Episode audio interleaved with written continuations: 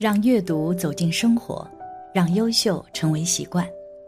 大家好，欢迎来到小叔说，小叔陪你一起阅读成长，遇见更好的自己。今天要给大家分享的是，人去世后进行火葬，对子孙的影响竟这么惊人。一起来听。中国民俗中的葬法很多，有天葬、树葬。水葬等等，但最常见的是以汉族的土葬为主。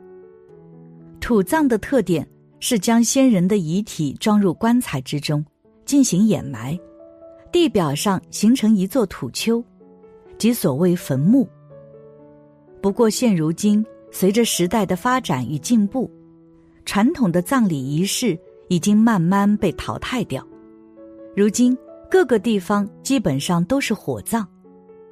对于火葬，大师就这样说过：人去世之后进行这样葬礼方式，对子孙后代的影响很大。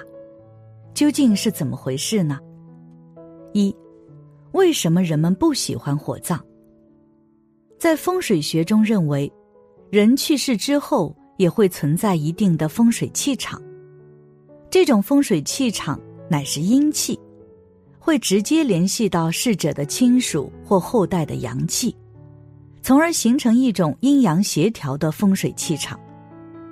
因此，逝者去世之后的风水，对于生者的气运也会带来很大影响。墓地的风水少则会关系到几代人的运势，重则可能还会关系着子孙几百年的运势凶吉。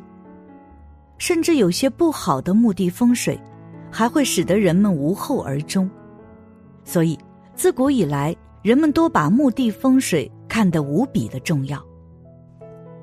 由于在古代就有入土为安的说法，所以可能大家会认为土葬对于风水运势的帮助会更大一些。但事实上，在很久以前也已经有过火葬的下葬方法。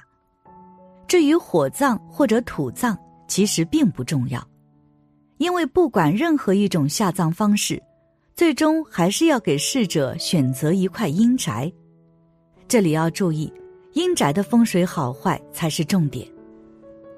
而土葬就是人去世后装棺材直接埋到地里，火葬是人去世后先火化，再把骨灰安葬。老人不喜欢火葬。主要是中国自古以来有人去世后要留全尸的思想，古代人对人去世后身体是否完整非常重视，因此，古代被处决的人埋葬之前都要先把身体恢复成完整状态。千百年来，中国人一直有着这样的传统，而火化时把人烧的只剩一堆灰，这是老人们无法接受的。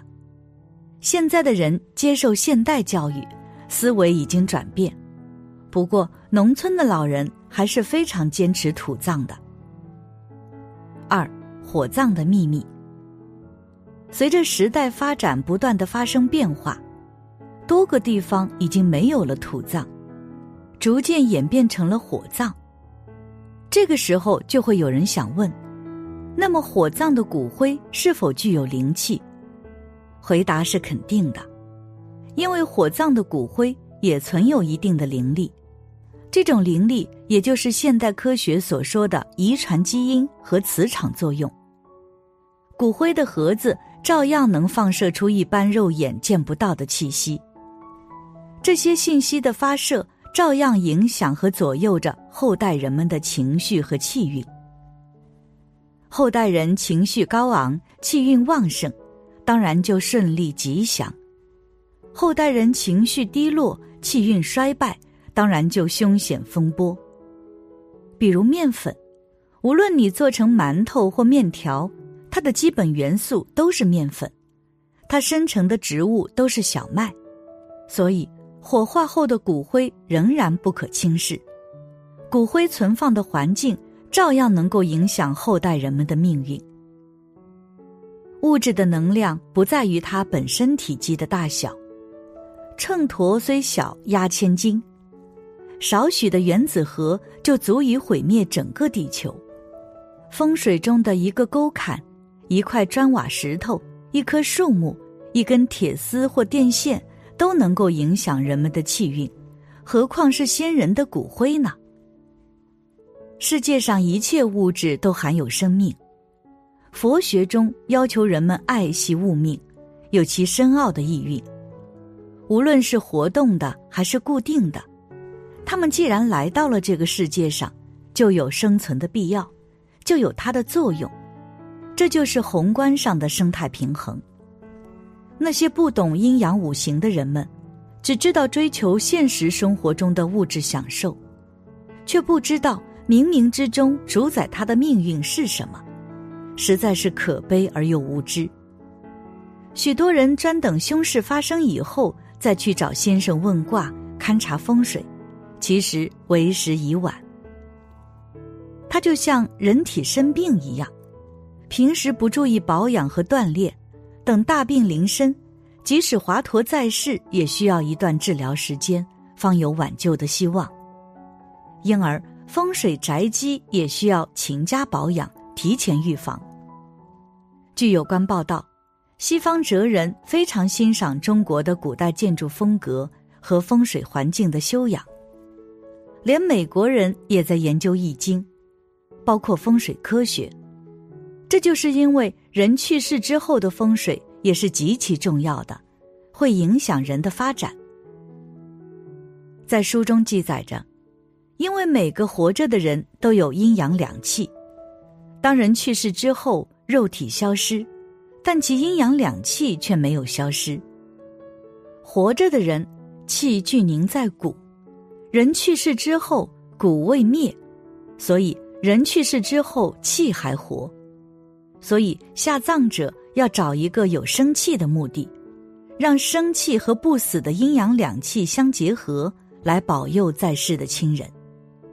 如果骨灰的安葬地点的地理环境构成了吉祥的地气格局，那么其活着的亲人就会接受到吉祥如意的信息能量。接收了吉祥如意的信息能量，人就会吉祥如意。反之，如果祖坟的地气是凶险的不良信息，那么亲人接受到的信息就是凶险的不良信息，其亲人也就会灾祸重重，万事艰辛。那么祖坟风水会影响几代人呢？通常来说，祖坟风水会影响三代人。而祖坟风水好一些的，可以继续影响三百多年；差一些的都有几十年。一个人命中的福气和财运、官职、后代子孙的优劣、成绩、祸福吉凶等运势，均会受其祖先的墓地风水的吉凶的影响。故此，阴宅风水之吉凶非常重要。具体来说，祖坟风水对人的影响几乎是涵盖了人生的方方面面，诸如人们最关心的财运、婚姻、子女、健康、官运等等。三、选择墓地时的注意事项。因此，无论是土葬还是火葬也好，最重要的是要选择一个好的墓地风水，这样才能够更好的保佑自己。而风水大师就总结出了四个注意事项，我们在选择墓地时就一定要注意。其一，因为坟墓是阴地，要选择一块有阳光的地方。如果这块地方一年四季见不到阳光，叫阴气过盛，不管外环境如何好，这个地方也不能选。选此地会造成男丁稀少，女人忧郁。阴宅也需要好的阳光照射条件，有和谐的阳光照耀是具备好的风水条件之一。其二，是建筑在山的棱角线上的墓穴或山顶的坟墓不能选，容易带来劳苦之凶相，甚至是败家之事。有水从头顶高处流下的墓穴不能选，视为凶相。主其家中经常有病弱者出现，所以选择墓地时应该要避免这种地形。其三，上面有高压线通过的墓地不能选，受高压线磁场干扰，选者主家运容易衰退，后继无人。靠近公墓墙根的地方不能选，选之容易有争议，后代人矛盾不断。要选择一平米以上的有边有线，且会形成直角的地方为吉祥。尽量要在墓地建造界限，没有界限的墓穴，主很容易与他人发生纠葛。如果公墓墓穴是别人使用过的墓穴，不要选择。选择会有占别人家阴宅的嫌疑，家人会出现灵异上身的现象。其次是陡峭的山体上、骨灰墙上的墓穴不要选。有的公墓地方为了节省土地，建设所谓的骨灰墙，或者在陡峭的山体上建墓穴，往下一看又深又陡，这样的墓穴不能选，选择会家庭没有根基。人气财气败落，在整块墓穴周围要有黄土花草，不能全部铺设石板、水泥、石头，主其家中入不敷出，是为散财之凶相。风水石山见土为贵，没土的公墓不长一点花草是个兄弟。总之，所谓的丧葬方法，如果已逝之人没有特别嘱咐。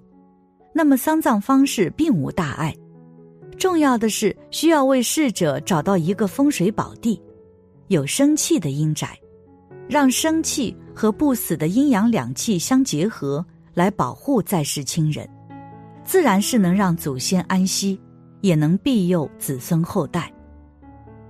感谢你的观看，愿你福生无量。今天的分享就到这里了，希望你能给小叔点个赞。或者留言给出你的建议，别忘了把小书分享给你的朋友，让我们一起成为更好的自己。还没有订阅小书的朋友，一定要记得订阅哦！我们下期不见不散。